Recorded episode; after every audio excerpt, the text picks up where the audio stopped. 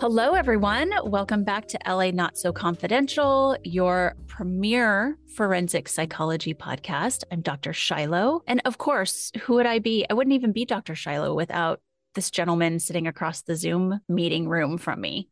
Yes, clearly it is it is my influence on you by going back in time and making you go to school and becoming a cop. Yes, it's all it's all my doing. Excellent. It is. Hi Dr. Scott, how are you? I'm good. Welcome. Yes, yes, yes. Welcome, everybody. We are into February. We're bringing you a very interesting episode today. And we have a couple housekeeping things, but I think we'll just save them for the end. Let's just jump into our episode. You want to start us off with our recap?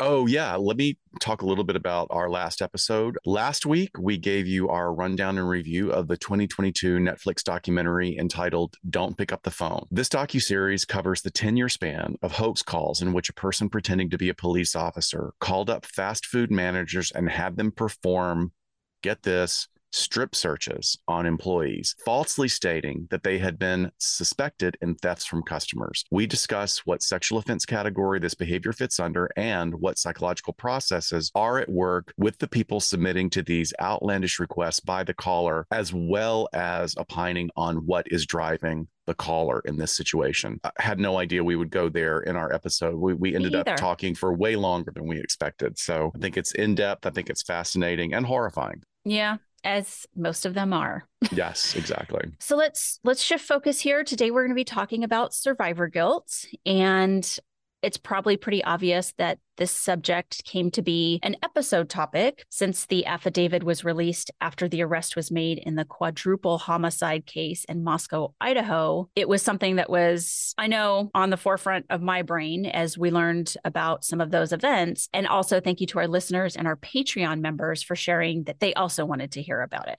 So, let me give a quick summary here. In the very early morning hours of Sunday, November 13th, 2022, four college students were murdered by an intruder in a multi level home in Moscow, Idaho. Two of the victims were killed while likely still awake in their room on the top or third floor, and the other two victims were murdered in their room on the second, which was the middle floor, with at least one of them likely still awake. Another roommate was asleep on the bottom first floor and was unharmed, but there was a second surviving roommate that we'll refer to her as DM, and her room was on the second middle floor. This individual's experience is what led us to consider discussing for you today the concept of survivor guilt. Right. And of course, we only have her statements from the affidavit, which I'll talk about here in a moment. And we are by no means trying to say what her experience is here. This is just something that has sort of sparked this idea and for us to bring you the research of what survivor guilt is and how this might be experienced by this individual. So, DM said that she woke up around 4 a.m. from what sounded like Kaylee Goncalves playing with her dog upstairs. And then a short time after, DM said that she heard someone she thought was Goncalves say something to the effect of, There's someone here. Police state that this could also have been the voice of Xana Kernodle because she was awake using TikTok at about 4:12 in the morning. Plus, she had gotten a food delivery at around 4 a.m. So police were just saying that this voice could have been a couple of people who were still up at that time. And at this point, DM opens her bedroom door to look into the house and doesn't see anything. So DM opens her door a second time when she heard what she thought was crying being now coming from Kernodle's room. And she said that she heard a male voice say something to the effect of, It's okay, I'm going to help you. And remember, DM is on the same floor as Kernodle and Kernodle's boyfriend, Ethan. A third time, DM opens her door, and this time she sees a man in black clothes and a mask walking past her. She stood in what she described a frozen shock phase. She then goes on to describe him as about five foot 10 or taller, not very muscular, but athletically built with bushy eyebrows. And she says she doesn't recognize the man who she reported walked towards the house's sliding glass door. And then at that point, she immediately locks herself in her room. So I know there's a lot of conversation and conjecture about what follows after that. And we don't have that outlined in the affidavit or what we have released as of January 29th when you and I are recording this. But it took a lot of time for DM to notify the police, but that's not our focus today. I just want to say, yes, we know that's something people are talking about. Really not going to be part of the conversation today. If you want to hear any comments on trauma reactions and why this might be something that she was in such a state of fear that it kept her from calling immediately, please go over to the Surviving the Survivor YouTube and podcast episode I did an appearance there talking about this very issue. But if you guys have listened to us for any period of time and heard our episodes on like Stockholm syndrome or any other trauma topic, like the Columbine episode that we did, you're probably already really educated on those things. But I'll put a link to the the YouTube video for surviving the survivor in our show notes. Yes, thank you for that. And again, great job on your two episodes on surviving the survivor one of our favorite new youtube channels and podcasts to listen to. Highly highly recommend it. Going back to unfortunately the name of the victims whose lives were lost in this terrible terrible incident. It includes ethan chapin age 20 madison Mogen, age 21 Xana kernodle age 20 and kaylee goncalves 21 and as always, we want to continue to put their memories front and center when thinking about this issue. We also want to give you a trigger warning. And yes, we understand the science or the non science behind trigger warnings, but we are setting that up so that you know what you're getting into because this is a heavy episode. And we're talking about themes of PTSD and the associated trauma, including examples of concentration camps, wartime deaths, long term fatal illnesses, and suicide. Yes. Thank you for that. So, survivor guilt is a pretty common term, both clinically used and then also in lay terms. And most people, I think, have a general understanding of what it means when they hear it, right? They and they aren't far off when they go to describe it when we're talking about trauma exposed individuals. And survivor guilt typically arises in people who have been exposed to or witnessed death and have stayed alive, which of course, you have to have stayed alive to witness this, right? But it's going to lead to a couple of things. It's going to lead to emotional distress. And then there's also this second piece of negative self appraisal. So often survivors feel responsible for the death or injury of others, or this happens even when they really have no power or influence on that situation at all. It's just kind of a phenomenon that ends up following the situation. But so important that you added that. Thank you. Yeah. I also want to pick apart just the guilt piece on survivor guilt a little bit more and talk about guilt because we're looking at guilt it's a it's a self-conscious affect and moral emotion that's characterized by that negative self evaluation that we're talking about, or you'll hear us say self appraisal in today's episode. But guilt is self focused, but also highly important for our social functioning. It, it does serve a purpose, like all emotions do. And it's thought to be really kind of essential for our interpersonal functions by encouraging the repair of valuable relationships. And then hopefully learning from whatever the transgressions were so you don't do them again. And so you can sort of express guilt to people and you can be forgiven. And again i'm just talking like guilt everyday guilt right? Not these high level right. traumatic ones necessarily. But guilt is is pretty uncomfortable. It, it makes us feel uncomfortable. And it what it does is it motivates us to apologize or to do better next time. So that it definitely serves a purpose. And i just wanted to talk about that to to plug in how it fits in this really more magnified version of guilt when we're talking about feeling that way after someone's death. Absolutely. I think that you're hitting on some very important points. In fact, probably that there is a biological foundation in our bodies for guilt because it helps us survive as a species and helps us engage in social contracts that keep society moving forward. So, survivor guilt was once considered a symptom of post traumatic stress disorder, but it has been removed from the latest versions of the DSM. And this was a version of the DSM that was published when much research was being conducted on Vietnam vets. Therefore, high levels of survivor guilt was being detected. But despite having some diagnostic considerations, the experience has not been robustly studied really in any any systematic way. So, as you can imagine, we have a lot of relation and overlap to PTSD, moral injury, and traumatic bereavement.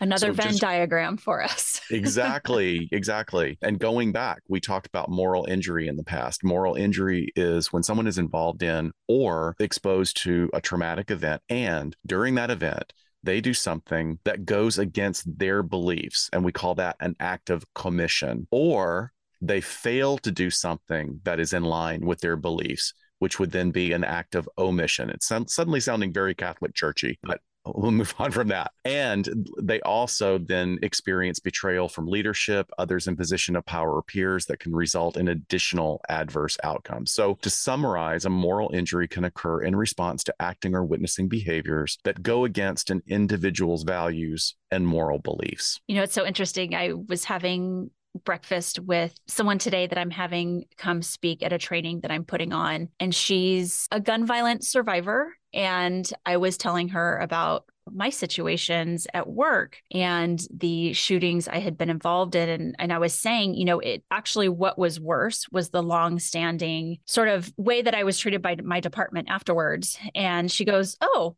moral injury. And I had forgotten there was that little piece of moral injury that can occur. Wow. When you have that institutional betrayal that happens. And I hadn't, I, I, I kind of looked at them as two separate things. And, you know, here's this wonderful woman that's a survivor that brought it to my attention to go, wait, wait, wait, Shiloh, you got to acknowledge what this was for you. It was well, a really good. neat moment. I'm glad she said that for you because that illustrates something else that may get lost in all of this definition mm. is that the moral injury can occur even when you haven't done anything wrong. Yes. Yes. You, like even if you follow procedures and you have done everything that it is humanly possible for you to do, if the integrated and strict culture says that you did something wrong, regardless uh, of whether you did, that's going to have an effect on you. Yeah. And certainly any type of work that we do or any kind of social interaction or commitment we make actually has a reflection of how we deal with people interpersonally. So yeah, I'm I'm glad she pointed that out. That's kind of popped open a couple of windows in my brain as well. Mm-hmm. Mm-hmm. Well, and then going back to our Venn diagram, traumatic bereavement, of course, is this natural grieving process, but it's being disrupted as the result of the traumatic death of your friend or family member or whomever. And it leads to this lasting negative impact on your well being and everyday functioning. And traumatic bereavement requires us essentially to process through the trauma, but you're also processing through bereavement simultaneously. So okay. this is not just your run of the mill bereavement for someone who has died naturally and lived a long life. You're sort of battling with these two things. So very simply uh, uh, very similar to what we talk about when we talk about like complex grief and bereavement. So going back to the Idaho case and DM, I think we can look at a few things here, right? We can say that she was probably in fear for her life seeing this stranger in her home with a mask on after hearing some disturbances in the house, even if she wasn't able to quite you know, pull all that together right then and there, because there would have been a lot of confusion and just probably a lot of horrible things filling in the gaps for her because there's so much unknown. And then she learns of the horrific nature of what actually happened to her friends after the police do get to the house and respond. And then on top of that, she has this experience of probably realizing that she could have been killed, but wasn't. So you have so many things going on simultaneously for her or anyone in this situation. And then perhaps the experience of not doing more in the situation once her body starts to regulate again after the initial experience, which for her lasted for hours, you have all of the cognitions that come with it, right? The shoulda, coulda, wouldas that happen for a lot of people in any given traumatic event. And then on top of that, unfortunately, we have everyone on social media jumping on it, right? At first, suspicious of the surviving roommates. Did they have something to do with it? Oof. And then kind of pivoting and accusing her of not doing more quicker. So there's a lot of forces, especially that outside force of judgment I'm sure that are weighing on her at this point. Well, yeah. Now, how familiar does that sound to what Amanda Knox was put through? Just that immediately leaping to, oh, yeah, you know, responsibility before and evidence has come in, which is also something, you know, you and I both got approached by the media to respond on this issue. And both of us, and I'm, I will, I will stand in authenticity in making the statement. We held the boundary yeah. By saying over and over again, everybody needs to slow down. There's not enough evidence. Stop pointing fingers. Let the police do the work that they need to do without throwing a bunch of bullshit into the mix. Yeah. You know, yeah. I get it. People want to talk about it and a horrible thing has happened, but you know, be careful with your information or your thoughts because what you put out in, on the internet can muddy the waters for a very important investigation. Yeah, absolutely. And I think, you know, this is not commonplace for you and I to comment, especially publicly, on cases that are ongoing. But I think you and I both felt a little bit of a pull to do that, to show some professionalism, bring some information to the story that was relevant and that was something that we could work with. I mean, that's like the phrase that's coming to my mind, like something that we actually knew about and we weren't just talking about. We're not just whatever. commenting. right. I mean, it's, yeah, I mean, I get it. There's a whole industry that is in this country, in this world, current world, that is based on opinion and conjecture. And yeah you know, in cases like this, man, you gotta you just gotta pull the reins back on that horse. But I was like, Scott, get on News Nation. You tell them there's not enough information for this to be in incel. I know. Yet. I know. Straighten it out. exactly. okay, moving on. Let's get back to the the narrative. Who is impacted by survivor guilt? And you know, survivor guilt is reported in a wide range of traumatized groups, and those can include refugee populations, military veterans, certainly, survivors of terrorist attacks, HIV negative gay men or HIV positive men who are classified as long term non progressors, or those that have terminal symptomology, or they have the diagnosis, but they never got the symptoms and they've been alive for 30 years. I'd also add that it's not just gay men, it is also women and men who were affected by some incident, whether in their control or out of their control. They still can experience these symptoms of survivor guilt. And this experience is associated with more severe PTSD symptoms and has been associated with post service suicide attempts in a military veteran population. So sadly, we have have a very robust study pool to pull from, and that is military veterans. So we're going to be getting a lot of information, but it's just heartrending to think of how many people are out there, male and female veterans, that are dealing with this. Survivor guilt also affects those that survive mass casualty accidents. Recent studies have shown that survivor guilt is a common experience in such groups. And let me give you a couple of examples. One study found that survivor guilt existed in 38% of their sample of Nigerian soldiers. Another documented 46% of veterans of the Vietnam War that endorsed symptoms of survivor guilt. Survivor guilt's also been recorded in medical populations. For example, in 55% of lung cancer survivors. That's a pretty significant number, but it's also very common in cancer survivors that end up connecting with other people through the process of treatment. They bond with these people, they form relationships, and then for just the reasons of our genetics, one mm-hmm. may not respond to treatment when the other survives. And then, of course, in accidents and disasters and in survivors of a mass casualty maritime accident, 61% of the survivors reported guilt 30 months after the incident and then a full 10 years after the Piper Alpha oil platform disaster. 31% of survivors had guilt. So this tells us that it is also, for many, a long lasting experience. Yeah this isn't just you know you you get the survivor guilt and then you move on to other trauma symptoms or ptsd it's no it feels there. like it's a really a really different process very yes. similar to other other pathways but distinct and unique in its own way indeed so you found some wonderful data about specifically looking at survivors of murder. And with that, we know murder is not a normal occurrence, and the murder of a family member or loved one is without a doubt a devastating experience. The survivors go through a storm of feelings from stunned shock, numbness, depression and anger, to name a few. It's a storm that spins all of these feelings up at once. And while humans are wired to be both physically and emotionally very resilient, of course, traumatic and exceptional experience like this can result in profoundly rooted emotional damage, wounds that can take years to heal if the survivors really lucky enough to get that far. There's the severe complex grief that comes with a murdered family member, a friend, or other loved one stands apart than most other forms of grief because it's so tragic and unexpected.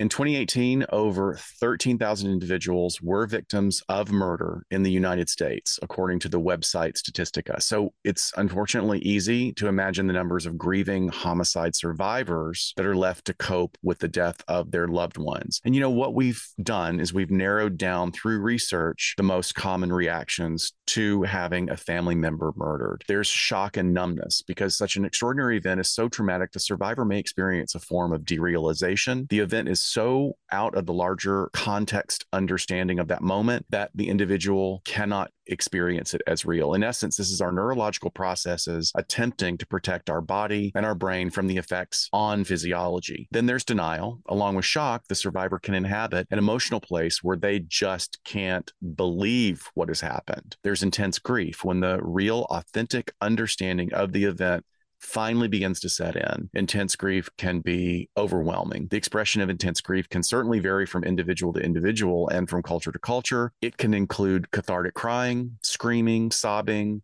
unconscious self battery, such as using fists to pound on one's torsos and legs, or intense grief can also result in almost what is catatonia, the inability to engage in physical action or interpersonal reactions, interpersonal engagements because of the overwhelming flood of emotions. Then, of course, you can't get away from any of this without intense and high levels of fear and anxiety. Once the major intensity has passed, individuals sometimes orient towards creating and maintaining and inhabiting a place of emotional and physical safety. And that can look very different for people out in the world. It can look different from you than it would for me. But when taken to an extreme, this can even alter daily routines where stepping outside of the comfort zone of the home or the office can become uncomfortable. People people can feel skittish and wary about leaving their home for fear that the murderer will return, even if the murderer is behind bars or dead, or the event or a similar type of event could happen.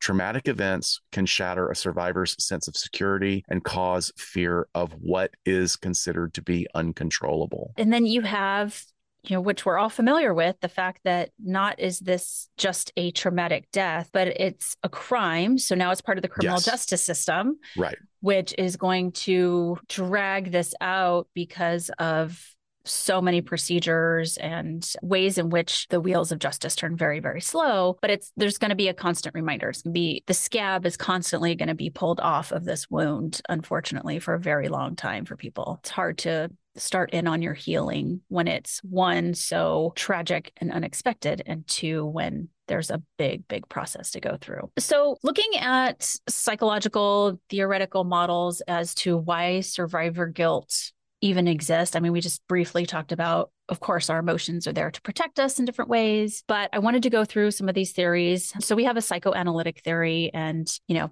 think Freud when you hear psychoanalytic. Really, this psychoanalysis is a set of theories and therapeutic techniques that deal in part with the unconscious mind. Right. So this is this is where we're coming from when we talk about this. But when looking at survivor guilt, this viewpoint stems really from a study in the 60s, probably more than one study, a handful of studies that looked at Holocaust survivors in which they were exhibiting some psychic conflict, is what they call it, when the inmates of the concentration camps at some point had identified with the aggressor or the guards in this case. And the psychoanalysts found that this led to this unconscious sense that they had betrayed their fellow captives who died. And then we also saw this documented as a theory after hearing from Hiroshima survivors when they described the sense that another's life had been sacrificed at the, the expense of their own. So you have a couple of things going on here that have throughout the decades been looked at. Theories of psychology sometimes follow different periods of time,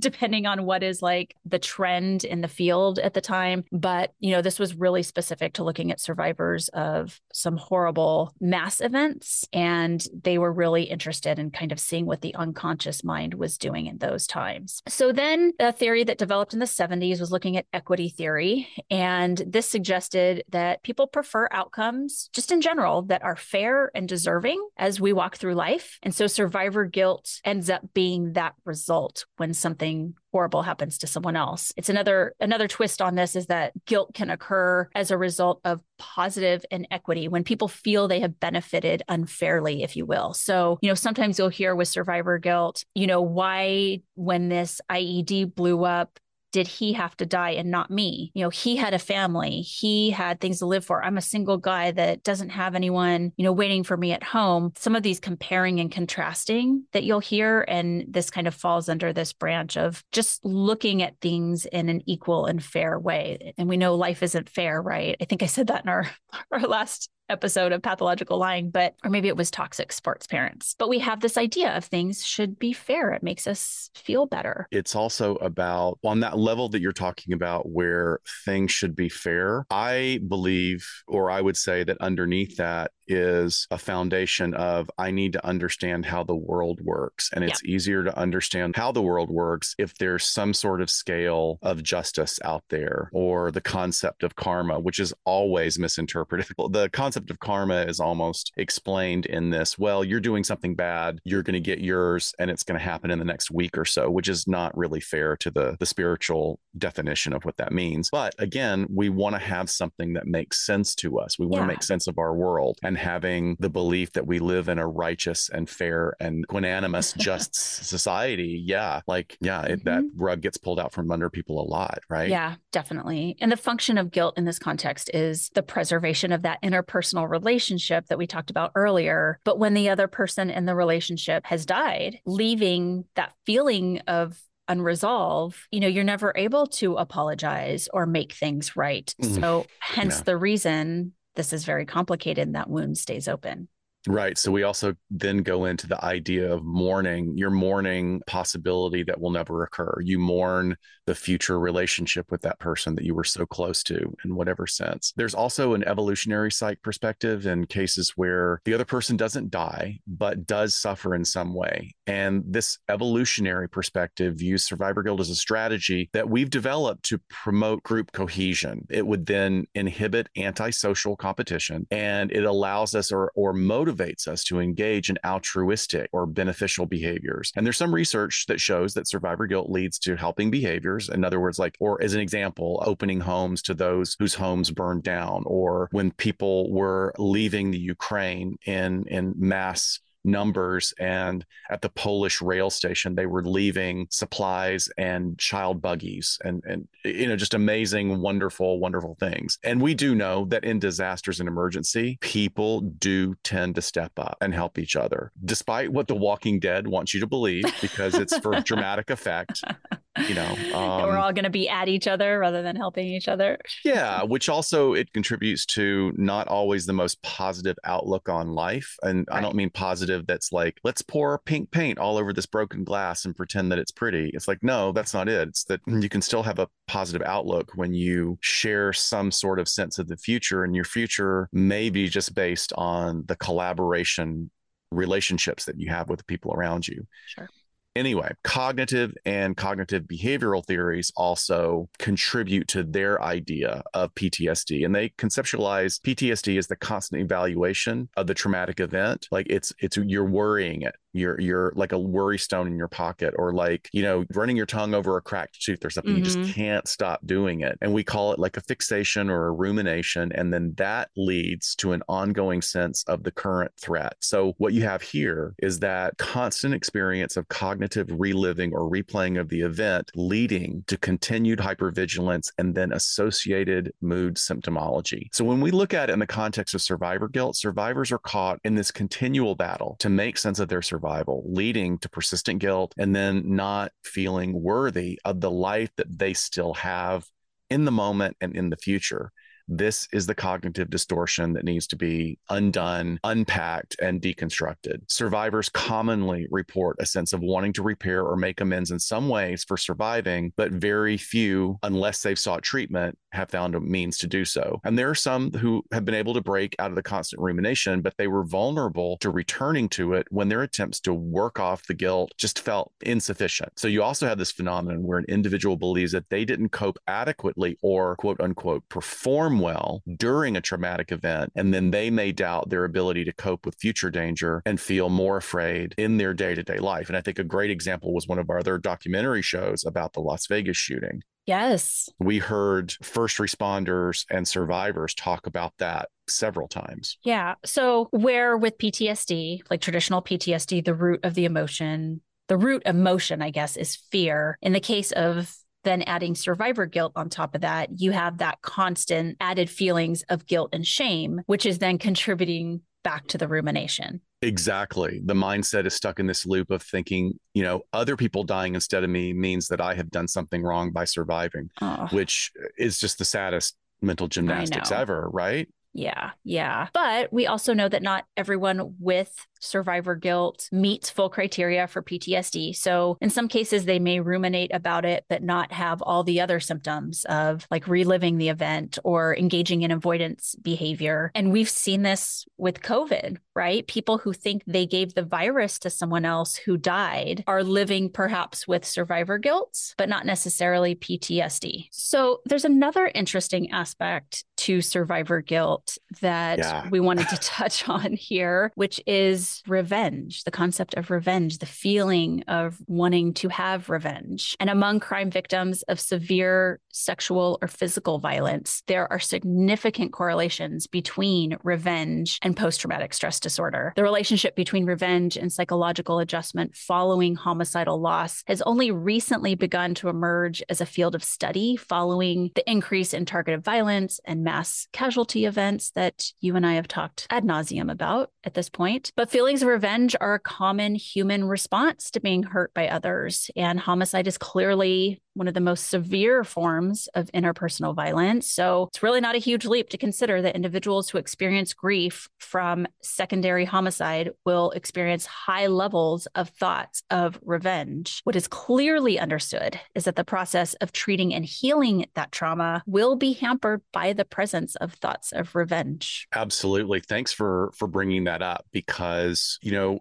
it's interesting there's this two sides of a coin of what we would call rumination rumination, not being able to break out of the thoughts of that traumatic event. And then there's fixation. Yeah. And the fixation, then I would I would be as bold to say as the fixation can develop out of exactly what you talked about earlier of other people dying instead of me means that I have done something wrong by mm-hmm. surviving. I, I, it's an interesting overlap and intersection of all of these forms of grief and recent research in this area shows that participants polled from grief support groups reported significantly less situational revenge in those cases or situations where the perpetrator of the homicide of the loved one was a direct family member, as compared to cases where the perpetrator was an indirect family member, friend, or someone unknown. So there are a lot of factors that can be at play in this. Overall, though, homicidally bereaved people reported more situational revenge, but not more dispositional revenge when compared to a sample of students who had experienced relatively mild challenges in their interpersonal actions. And, you know, as an example, I mean, this is something we could probably do another show on. Is there's a, an individual right now who is incarcerated and will be serving many years behind bars. This person is a victim of severe sexual trauma and assault when he was a child. Mm-hmm. And so he attacked several pedophiles with a mm-hmm. hammer. Mm-hmm. And that brings up a lot of mixed feelings for people because when we're triggered and when we feel hopeless and angry and out of control, we do want to resort to thinking somebody will rescue us from this. There will yeah. be a vigilante who takes care of this. And this, I would think, would be a factor in his decision process. Yeah. I don't, definitely. don't know anything about him. Don't know if there have been psych studies on him or psych data, but I, I, ha- I couldn't, as we brought this up with this revenge aspect to survivor guilt, I couldn't help but think about him. Yeah, absolutely. It sounds so natural to me that talking about wanting to have this just fair world, how do you gain back any sense of control? Right. After you feel like that has completely been stripped of you and being blindsided with some of these types of deaths. So, looking at treatment for this, I want to say that you know, there's very little treatment research that has been published specifically addressing survivor guilt. So we have to kind of look to the broader spectrum of trauma and at any type of really therapy or treatment protocols or courses of treatment that you're going to do, just normalizing the experience to the person, providing some psychoeducation to them yep. at the very top. Yep just chips away at, at a lot for them to make sense of it, to tell them what they're experiencing, maybe even tell them some research and data of what's out there. I like to, when I do some some debriefings after critical or traumatic incidents, I have a printout that has just common symptoms after a major stressing event and i just let them take it with them. It's just, it's got you know sort of breaks it down into behavioral and cognitive and you know I, I give it to them at the end of the session for them to peruse later just to know that some of these little things that they might even not bring up in the session are totally normal. And, some of them like point that out like oh i did have that before. Like that's wild i didn't even know that was attached to it. So you know that can do a lot. It just sort of putting someone at ease and not feeling like they're the only one that has ever felt this way. But per the Veterans Administration, which of course deals with the treatment of trauma on a daily basis, which with a huge number of vets, individual trauma focused psychotherapy, such as prolonged exposure, cognitive processing therapy, and EMDR are the most highly recommended treatments for PTSD and currently have so much research to support them. They are doing I mean, I go to this Navy SEAL Foundation training seminar every year, and just the work and the robust data they have on all of these modalities of treatment is it's really great to sit in a training and go, holy shit, this stuff really, really works and helps a lot of people around the world every year. Yeah, the challenge is not only with the vet population, but really the population at large is that you have to be in a place where you are ready to commit to treatment. And committing to treatment means that you have to give up certain things. You know, when you're severely impaired, and maybe if you've been self medicating with substance or you've been self medicating with lifestyle choices, then that part has to be broken down, or there's got to be a commitment to breaking that down, or else you're reducing the effectiveness of all these really great modalities we're about Absolutely. to review. Yeah. So prolonged exposure or PE is an intervention treatment strategy that's part of cognitive behavioral therapy to help individuals basically confront their fears. So cognitive meaning the thought process and behavioral referring to the coping and intrusive behaviors that can emerge out of trauma. PE is a specific type of cognitive behavioral therapy that allows clients to incrementally approach trauma related memories feelings and situations or environments. And because most clients and the population in general want to avoid anything that reminds them of their experience with trauma, the avoidance behaviors will just reinforce that fear. But when we face the reality of traumatic events, we can decrease the symptoms of that trauma. And this treatment is strongly recommended for those undergoing a course of therapy for PTSD. So, next is CPT, which is also known as cognitive processing treatment or cognitive processing therapy. And it's similar to cognitive behavioral therapy in a number of ways, but with one really significant difference, and that is the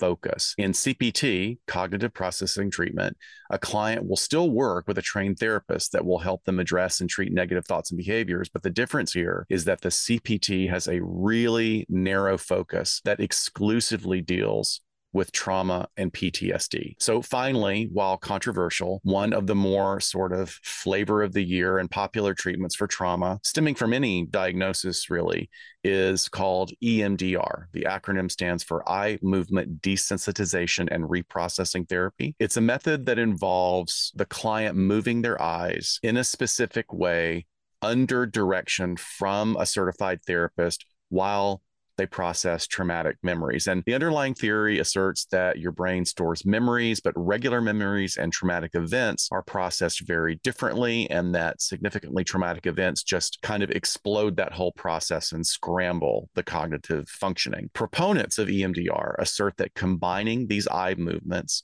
verbal expression of traumatic events, and then guided instructions will allow the client to reprocess what they remember from that negative event. They'll reprocess it and detach from the emotions that are generally triggered by it. Now, I haven't had the treatment done. I am planning on it in the future because I'm wildly curious about it. I have many friends and colleagues that who not only have had it, but are now certified in it, mm. and they are passionate about this modality. And I also have some very well respected friends and colleagues that say that that it's really nothing more than a fancy version of cognitive therapy and that you're actually just doing the CPT and prolonged exposure therapy by talking about it in the way you do sure. it. You just happen to be waving a piece of wire or a flashlight or using an electronic thumper. I can't make any kind of judgment on it. I will say this that even sometimes not completely or thoroughly tested interventions can work because it needs to work for the person undergoing it. And it's it can start off off as placebo effect, but then the positive placebo effect of the treatment then allows other things intellectually, psychic, emotionally to fall into place that then contributes to the improvement. So I'm not shit talking EMDR. I'm just going to say that it is it's newer and it's more controversial than the other modalities, but very much supported in the community right now. Yeah, absolutely. And it it is just another form of processing it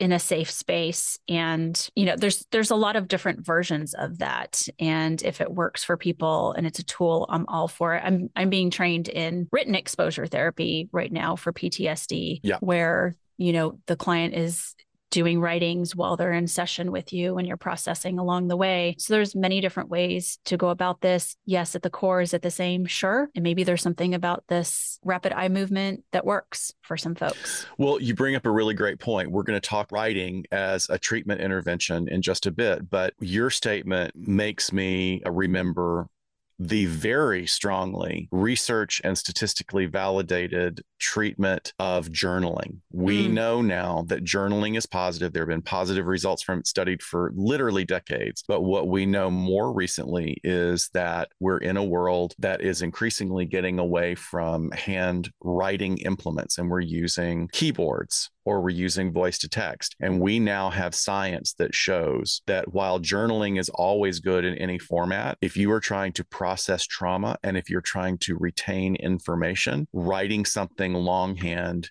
is just through the roof in success as compared oh, to typing it on a computer. And that is statistically validated. Nice to know. I did it's, not know that. It is nice to know. It's not good for me because my handwriting is absolutely illegible. I should be a rich medical doctor for as bad as my handwriting is.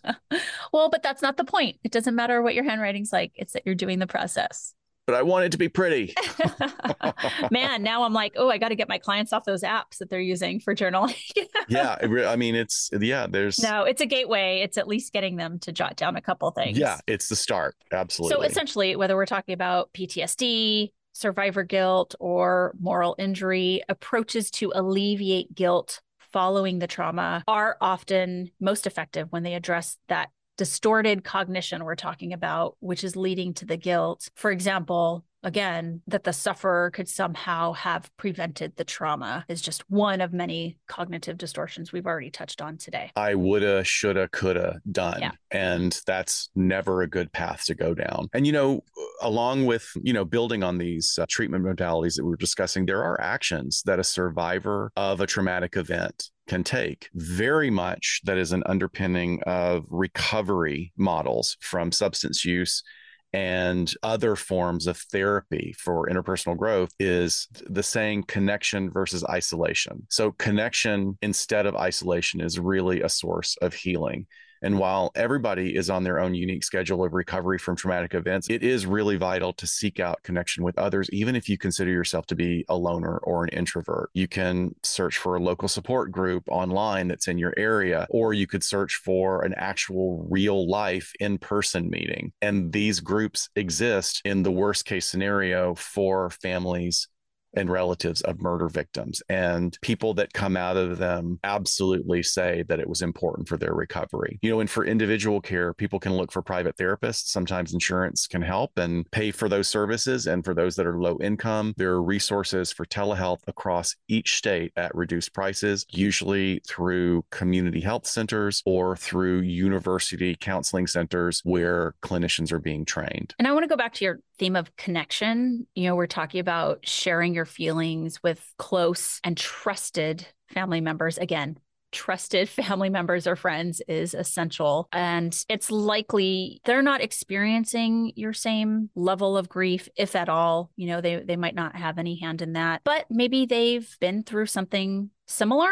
or they're just like one tier removed from what you went through, right? So the process of communication and talking about your emotions helps everyone build a better support system while mourning. And I preach this ad nauseum all the time when I'm talking to first responders who have been in, in, these events that, you know, sometimes because they're under investigation, they literally can't talk about what happened. Yeah but you don't want to go home and traumatize your family. So we always talk about the importance of it's not talking about the ins and outs of what happened, it's how you feel and how you feel about it. Of course, you're going to go to these most trusted sources, one, because you're going to be a little bit more vulnerable, but it's okay to talk about that stuff. And you're not talking about the investigative pieces of these events that you're not allowed to talk to anyone else about, nor are you then putting these horrific images in someone else's mind. But you're still using, using your social support system because I also don't want you to cut off people out of your life when this really big thing happened because you're just trying to protect them from it. So so there is a way to navigate that no matter who we're talking about that's experienced the trauma. And I think a lot of people do think about those around them. They don't want to negatively start traumatizing folks with their stuff and be a burden, but these are the moments that you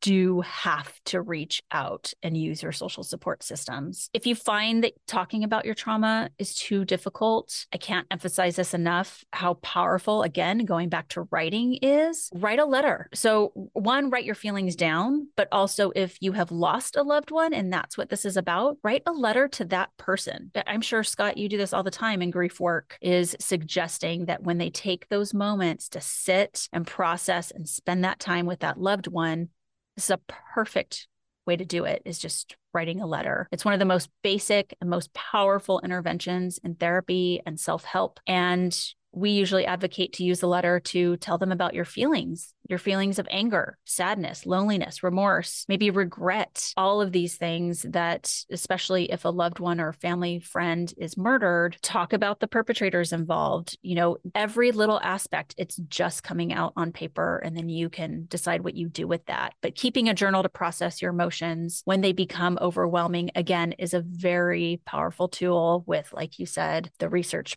to back it up in addition to this, things that are not sort of directly therapy involved would include integrating more hobbies into your life that can relieve tension. The go tos that everybody knows are exercise, artwork, yoga, outdoor activities, you know, whatever floats your boat. Everybody should have a hobby, regardless if you've been traumatized or not. You should have something that gives you respite from your work life and allows you to both be stimulated and turn your brain off at the same time. I mean, hobbies are wonderful. Yes. And then, really important, and this is what I wanted to end with on these interventions is just try for a while to keep it simple. That's really hard. That's really hard for anybody that is their identity is really wrapped up in being a fixer. You know, if, if you're a hard charger, a fixer, a go, go, go lifestyle, this is going to be really the time to simplify your life. You got to reduce normal everyday stressors by taking time off work. What a concept. Actually taking time off work. Yeah. I know people that have survived terrible, terrible events here in LA and then been at work the next day. And I've like, go home. You need need to get the hell out of here. This well, it's a ridiculous. distractor. It's scary to keep it simple sometimes. I know, but eh, the work is there. The work has to be done. You know, you're you're not going to be helping any of us in the long run if you don't take care of yourself. That's the way I always look at it. And reducing those stressors by taking off work also extends to school, interpersonal commitments, community commitments, and just focus on the bare essentials. So it sounds like I might be contradicting myself from what I said earlier because isolation versus connection. Yeah. But I'm not talking about isolating, becoming a hermit in the woods. That's certainly not going to benefit anybody. But taking time to yourself to really consider what are my feelings. Maybe you need to sit down with a feeling wheel and go into that anger and sadness triangle and look at all the different words that describe that can be there, what can be there when you're going through this terrible time. Well, and being around people that you want to be around, not that you have to be around. oh my so, gosh. Yeah. You know, surround yourself with the people are being supportive of you, not the people you have to like put on a fake face for at work. Yeah, I remember when my older brother Tom passed away many, many years ago. I had a, a, really good friend who I think wanted to be helpful, but he couldn't stop talking about himself and his mm. grief. And every time I would gently try and bring it back to, I wanted, because I did want to share what I was going through, I realized very quickly that he wanted to be a good friend and he really wanted to help, but he wasn't capable of taking in what I was going through because it would hurt too much. So, you know, no judgment, just like uh, this is now that I understand this is a person that I don't go to for that type of Yeah. support. Yeah. But also reduce or mindfully manage the use of any recreational substances. You got to avoid alcohol and drugs, even if it's your your go-to. That Mhm. grief, trauma, not a good combination with alcohol and drugs. You know, a little bit you know, measured use of recreational substances can provide release and some healthy disinhibition, but they can also act as a means to increase depressive symptoms. And then they can also impair your ability to emotionally recover in the long term from those events. So please be careful. Yeah. They're just band aids. There are some really interesting movements and individuals and actions that have emerged from the experience of survivor guilt. One of them being the most famous through a man named Simon Wiesenthal. He's not a criminal. Usually we give a, an idea of criminal acts in, in engaging this, but his survivor guilt as a survivor of the Holocaust drove him to be a Nazi hunter for Mm. decades and to inspire people to track down Nazis that had escaped into other countries, other communities, change their backgrounds, change their identities, and they didn't let up. I mean, they they were still taking people to trial, you know, guards, clerical workers, people that were engaged in the movement. They might be 90 years old, but they're still going to Oh, court. well. Yeah. Yeah. Wow. What a hero and a just, you can't even put into words how meaningful being that tenacious about that Right. meant to so many people and their families. or the memory of them, even if there's nobody left that survives those people, but just the memory that they existed and had value and and something to add to the human mix, and it was Yes. uh, taken away from them. Yes. Well, I do want to talk about a hugely inspirational and amazing woman in her story because I think it harkens back to the Moscow, Idaho story that we started with that is still very much very raw. Very active, obviously. And this is the story of Kathy Kleiner. She is one of the survivors of Ted Bundy's 1978 attack on the Chi Omega sorority house at Florida State University. And her sophomore year, at college, her parents convinced her to move into the sorority house because it had secure locks. It had a house mother. She would be with a lot of other girls. And she and her roommate, Karen, shared a room on the second floor where they always left their curtains open to let in that gorgeous Florida sunshine. And on January 14th, 1978, Karen and Kathy went to bed around 10:30 p.m. And at about three in the morning, a dark figure entered the room, basically making enough noise like tripping over stuff in the unfamiliar space that Kathy wakes up and she didn't have her glasses on. So all she could see was really this black mass raise something up over her. And then she felt it. Bundy had hit her multiple times with a log from a wood pile that he had found just outside the house until she passed out. Her jaw was broken in three places, but she was alive. And Bundy only stopped his attacks on both girls because car headlights flooded in the room when another sorority sister arrived home that morning. So Bundy fled. He wasn't caught for nearly another two weeks, but this is how we have come to know Kathy, but obviously the story is so much more. Right. She provided so much information that we wouldn't have had if there hadn't been a survivor. And when emergency services arrived, four women had been beaten to within inches of their lives, and two had died at the hands of Bundy. Their names, Margaret Bowman and Lisa Levy. Kathy returned to Miami to spend time healing with her family. And we have a quote from Tori Telfer's article in Rolling Stone that I think is really powerful and I want to share with you. Though she was surrounded by family, she was desperate to hear from her Chi Omega sisters, but no one was returning her calls. This was the first taste of the peculiar loneliness Kleiner would feel as a Bundy victim in a world of Bundy news. She had just survived a brush with one of the most dangerous men in the country, and yet, in some ways, she's on her own. The TV cameras swarmed around Bundy and the rest of the world was moving on. I haven't been around any of my sorority sisters since the attack, and they're all moving forward. And here I'm stuck in a bubble, she says. Me and Bundy in a bubble. Hmm. Damn. Yes.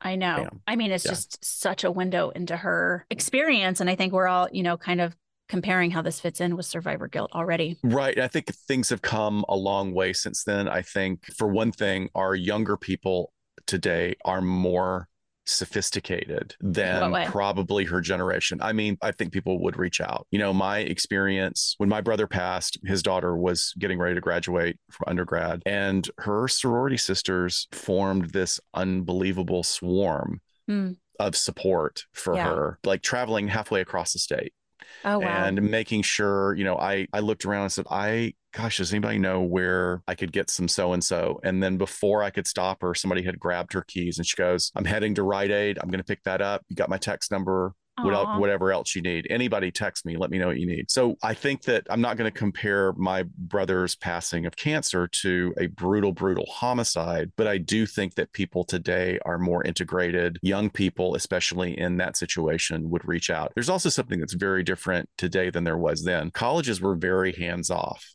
Yeah.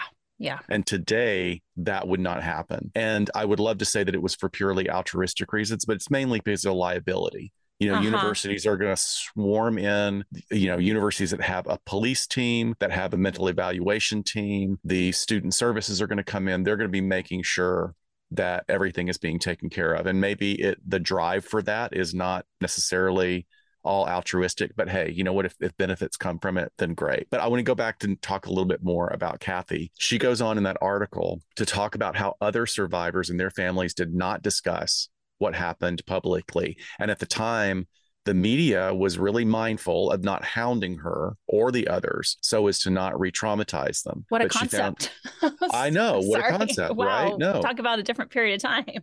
Well, isn't it interesting how all this stuff is flipped? I mean, yes. we're talking about like just sort of the culture has flipped and not in a particularly good way in in right. all aspects, right? Because she found it very isolating not to be able to process it with others who had experienced sure. it. You know, I'm just unfortunately we would do that today, but we would want it to be on Jerry Springer, you know, right. while they're while they're meeting up. Here are the five survivors from all, you know, like, exactly. and we're going to watch them cry in front of you. But it was really important to her to go back to the Chi Omega house, and she did so in 1980, wandering the halls and the rooms for her own closure. I can see how that would be really powerful. Yeah. Yeah, definitely. Yeah. So listen to how Kathy, at least in one instance, kind of took control back of her own psychological healing after the attack. Since she was struggling with this fear of men who were strangers, she ended up taking a job as a cashier at a lumber yard where all she did was interact with stranger men. I mean, talk about exposure therapy. She's like, I am going to throw amazing. myself into this. I, I don't know that. if I could do that. If I was in that position, I think that's inc- shows an incredible resiliency already starting to emerge from her. That's really amazing. Well, talk about resiliency because Kathy is a survivor in so many ways. Life has certainly challenged her, but she has met it with incredible resilience. Her father died when she was five. In the sixth grade, she was diagnosed with lupus. She was hospitalized for months. And then her family decided to go with an experimental dose of chemo, in which, in her post chemo treatment, you know, her immune system was so compromised that she had to be homeschooled for all of seventh grade. So that's a lot for a, a kiddo to go through. And then after the attacks and after marriage to her college boyfriend, she takes a job as a bank teller and is robbed at gunpoint. Oh my gosh. And she she took the afternoon off, but she went back to work the next day. She did indeed testify at Bundy's trial, and every single question she answered, she did it looking straight at him. And, you know, her, her injuries she was left with, she's had to have numerous surgeries, realigning her jaw and accounting for TMJ that has resulted, but also she is a breast cancer survivor as well. And I got to meet and spend some time chatting with Kathy at the Savannah Crime Expo last year. She was just there to help out. It's not like she was speaking or walking around telling people who she was. The sweetest woman with just this like joy and fire behind her eyes and the best smile. She was just a complete sweetheart. And what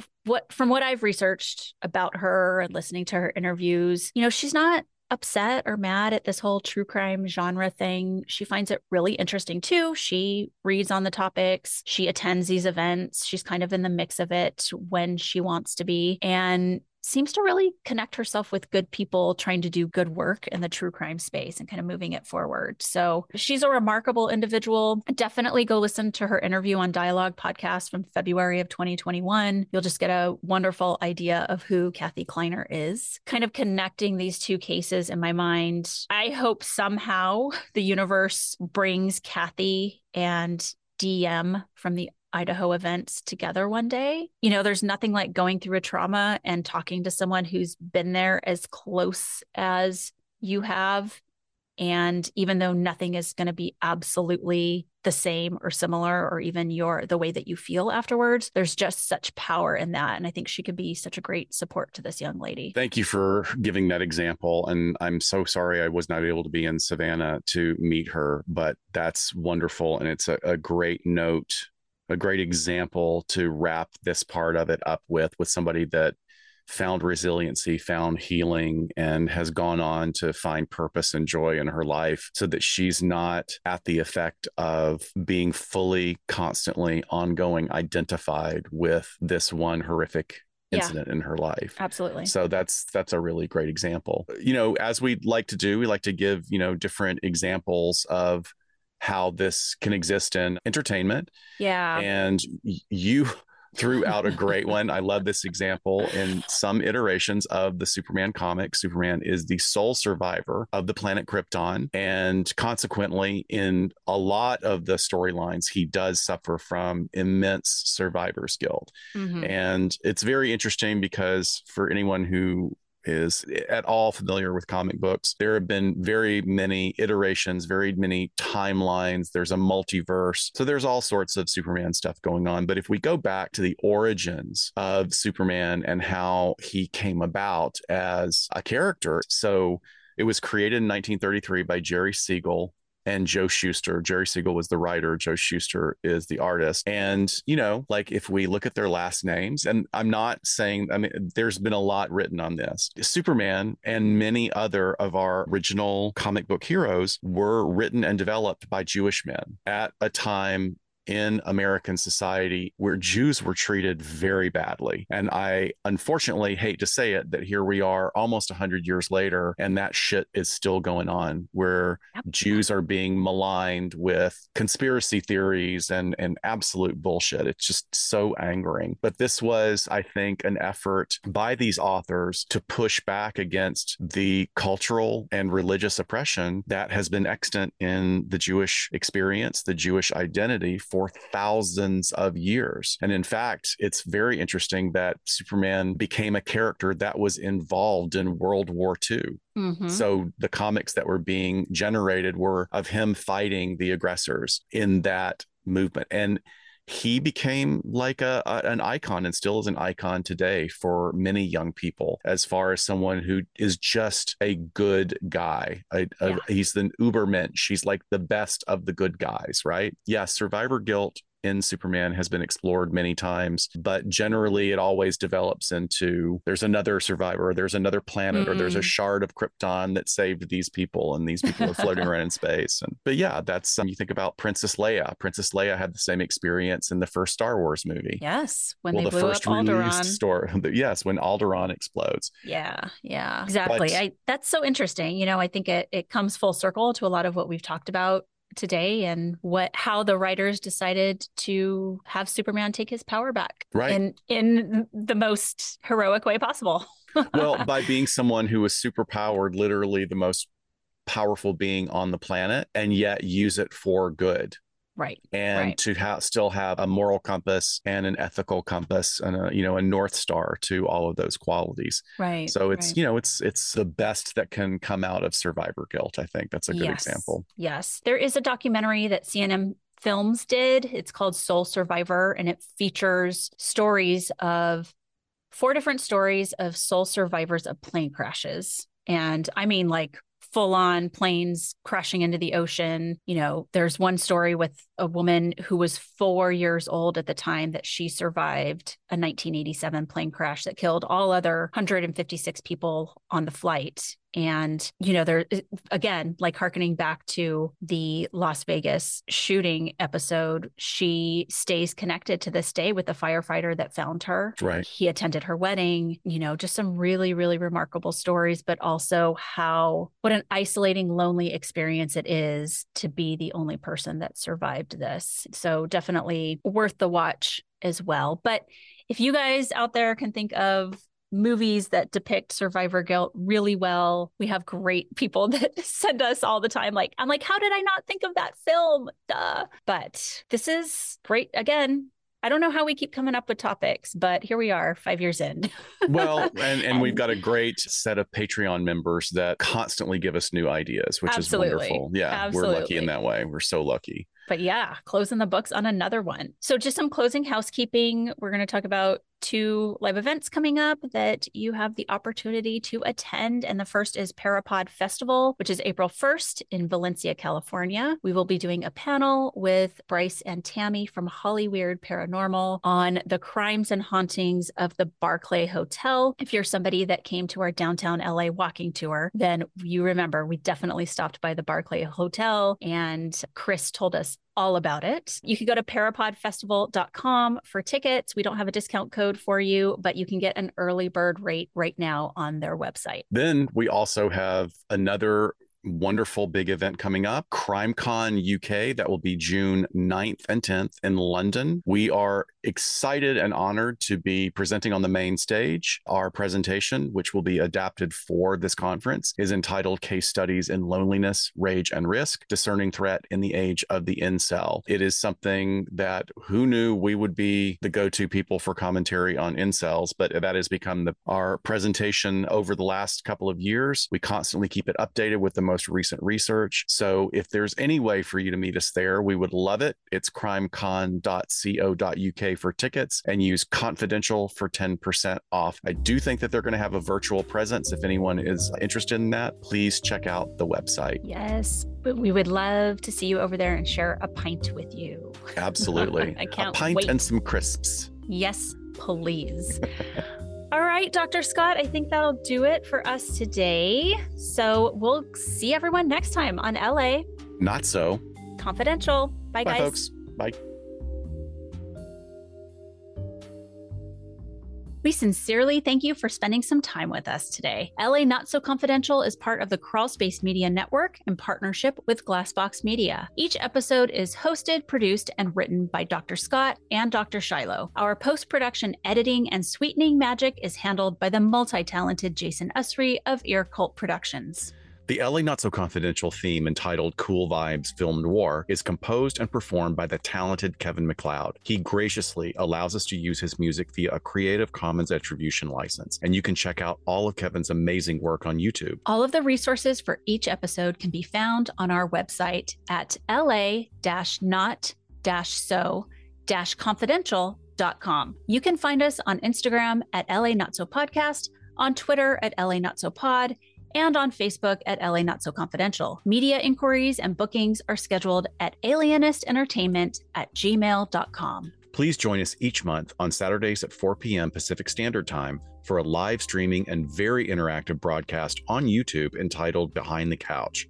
Stay tuned to all of our social media for our live streaming scheduling announcements. Subscribe to LA Not So Confidential so you never miss a new episode. And lastly, we'd be honored if you joined our Patreon at patreon.com slash LA Not So Podcast. With a subscription, you get an ad-free listening experience, and you'll be the first notified about upcoming live events, social gatherings, and super cool swag coming your way. Thanks for listening and join in with us next time on LA Not so Confidential. Bye, folks.